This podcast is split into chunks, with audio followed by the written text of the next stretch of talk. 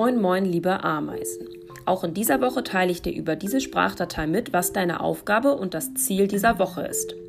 Deine Aufgabe in der letzten Woche war, die Namen und vor allem die Reihenfolge der Monate weiter zu üben. So hast du zum Beispiel den Namen eines Monats mit der passenden Zahl verbunden. Zu dem Monat Februar, der Monat, den wir gerade haben, gehört zum Beispiel die 2, weil der Februar der zweite Monat im Jahr ist.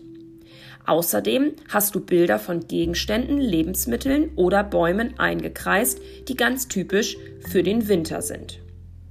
Auf dein Winterbild bin ich schon richtig gespannt. Nicht nur für uns Menschen ändern sich im Winter ein paar Dinge. So ziehen wir Menschen uns im Winter wärmer an, spielen im Schnee oder essen viele winterliche Leckereien. Auch bei den Tieren ändert sich etwas im Winter. Tiere verbringen den Winter aber auf unterschiedliche Art und Weise. Einige Tiere machen zum Beispiel einen Winterschlaf. Diese Tiere fressen sich schon im Herbst ein dickes Fettpolster an, suchen sich einen sicheren Platz und schlafen die Winterzeit über. Bei den Vögeln ist es so, dass einige Vögel wegfliegen. Sie fliegen dorthin, wo es schön warm ist und sie besser Nahrung finden können. Diese Vögel nennt man Zugvögel. Es gibt aber auch Vögel, die den Winter über hier bleiben. Die Vögel nennt man Standvögel. Welche Vögel gehören zu den Standvögeln und sind also auch im Winter bei uns zu sehen? Genau das ist deine Aufgabe.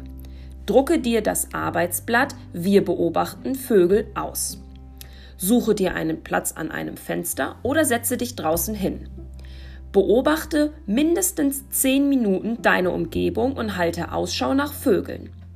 Achte dabei darauf, wie sie aussehen und mache einen Strich neben dem Vogel, den du gesehen hast.